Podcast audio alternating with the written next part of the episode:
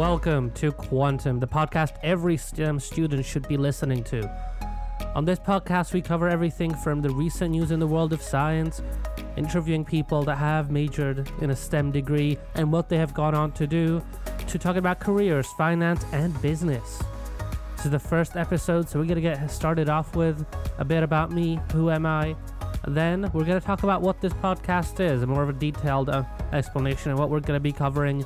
And we're going to hit that off with ending about talking about articles uh, on the news, specifically in this episode, an atomic clocks that takes a step forward in redefining the second. So to get started off with, who am I? Well, I'm currently a physics student at Cardiff University. Uh, I've been passionate about physics for a long time now. Uh, I do hope to pursue, uh, you know, a career in physics, possibly. Although, to be fair, I am kind of split. Uh, there is some indecisiveness there because I do have an interest on the side of finance, where I have done stuff before. I do have opportunities in the consulting side, which seem quite exciting. So there is a range of uh, interest there that I have uh, that I'm quite undecided about, which is one of the things we're going to be covering in this podcast around careers and the opportunities that are presented to STEM students. Because looking and talking to people, what I could see as kind of an issue is that many people don't see the opportunities that are actually presented to STEM students. Uh, with a STEM degree, particularly in physics, uh, you have so many choices. Many uh, physics students go on to do uh, work in you know computer science, doing some software development. They go into the finance sector and many many other opportunities. So I'm currently uh, pursuing an undergrad in physics. It's it's been very interesting. in my second year. Uh, everything going on with the COVID and that it's it has really changed the way uh, we learn these days. Uh, there's you know everything's going on in Zoom. I even haven't had the chance to go to labs in well several months now, and it really changes how we approach uh, studying physics. And while it has definitely taken kind of a toll on how well you learn because doing an experiment in the lab is completely different to just reading about it on a PowerPoint presentation. It has also brought on, uh, you know, opportunities. Uh, if there wasn't COVID right now and I couldn't work heavily just from my computer uh, without having to worry about the location, it would probably be much more difficult for me to do some of the stuff I do alongside that. So within my university, uh, I'm involved with uh, the Cardiff University Finance Society. Uh, I teach, uh, you know, I do some teaching there on the side of uh, trading, how to do that, uh, analysis, the companies and stuff like that. Which is partly why I am including finance in this podcast because I believe you know financial education should be free for everyone and it's easily accessible. And I think a lot of students within STEM fields from anything from chemistry, biology, engineering, mathematics, physics, and all that. Uh, so many go on to the world of finance, and those who don't, they could really take advantage of the opportunities uh, that you know being very informed within the finance side can bring. Uh, and it's actually one of the things that launched my business. Uh, so that's kind of another point about me. Uh, I currently have a business uh, within the finance sector. It's been very exciting. Uh, there's a lot of difficult changes at some points in times, but it also brings in very interesting opportunities. For example, recently I was involved in a startup competition with my two business partners, and I can say that the three days that we've had the competition over have been absolutely thrilling. It was extremely exciting to just work there for three days, pursue, make a business plan, pitch deck, figure all that out.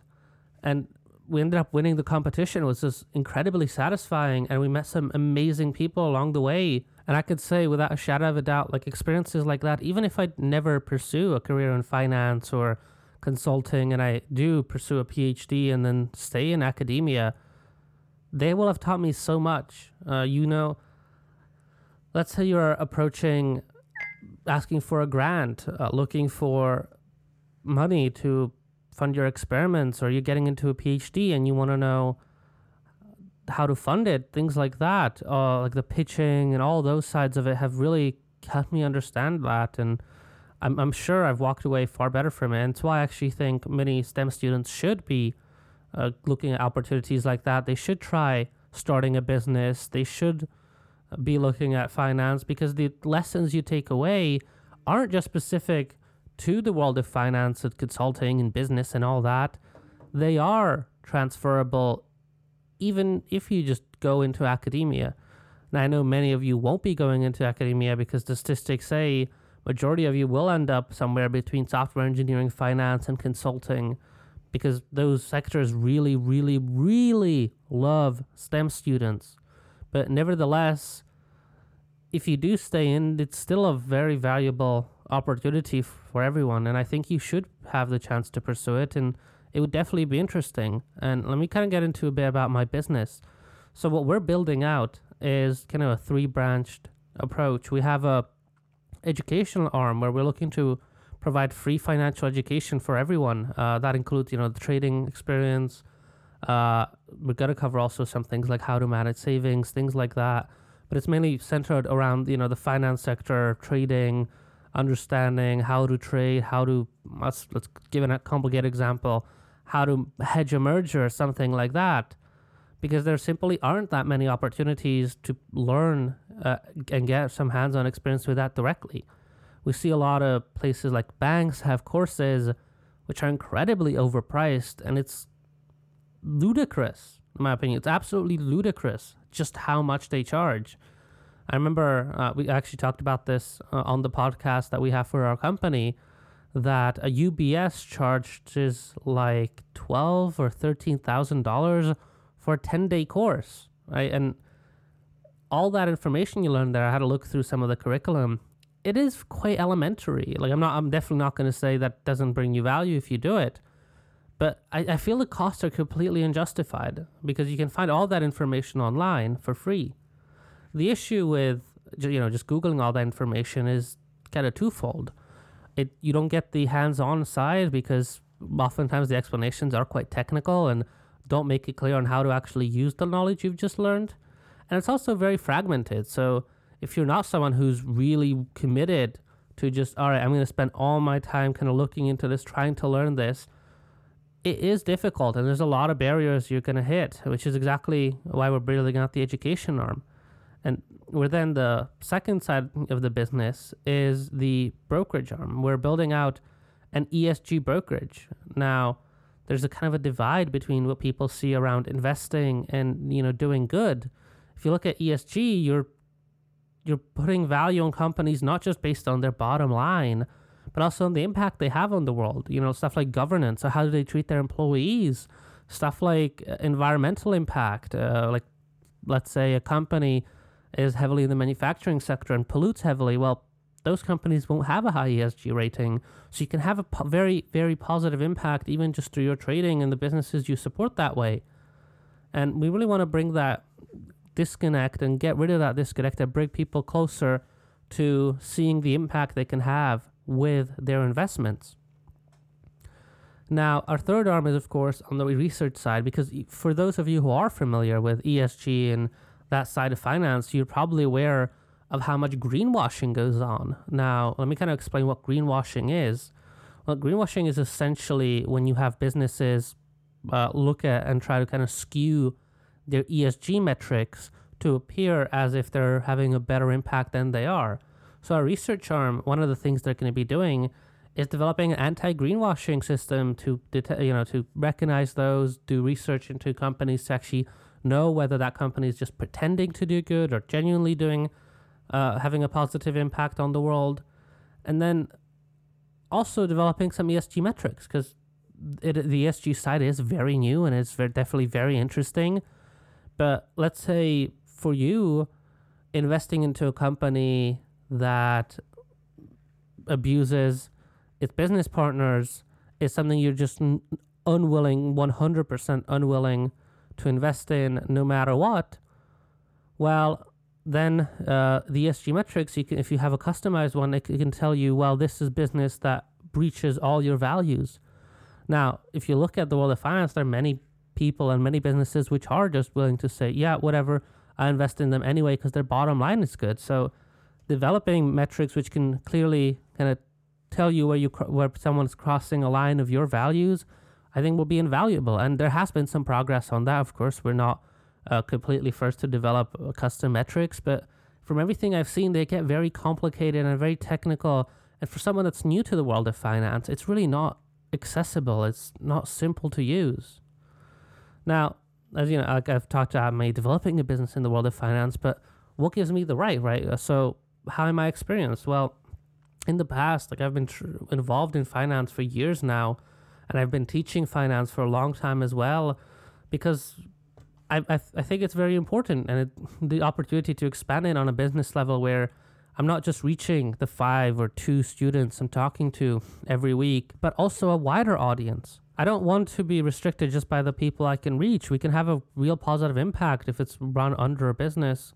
And I really hope to make a good impact uh, with things like that. And, you know, like another experience I have in finance is I worked on a derivative that I ended up pitching to a bank with a different business partner of mine, which was incredibly exciting. And when we're talking about derivatives, there's a side of it uh, where I've recently been to a derivatives conference in Frankfurt where they were talking about kind of the EU perspective on the world of finance and what they're aiming for. ESG derivatives was something that was brought up as an interesting product, and we hope that maybe we can contribute to that and make a positive impact, which would be incredibly exciting as well. Now, let me kind of move on from just talking about me and get into what actually are we going to do in this podcast. So, as you know, uh, you know, like I said at the start of this episode, is that it's a podcast for every STEM student should be listening to. Well, why is this? Well, we're going to cover, of course, some interesting news from the world of uh, science. It's always exciting to see what's going on. But I think it's just more than that.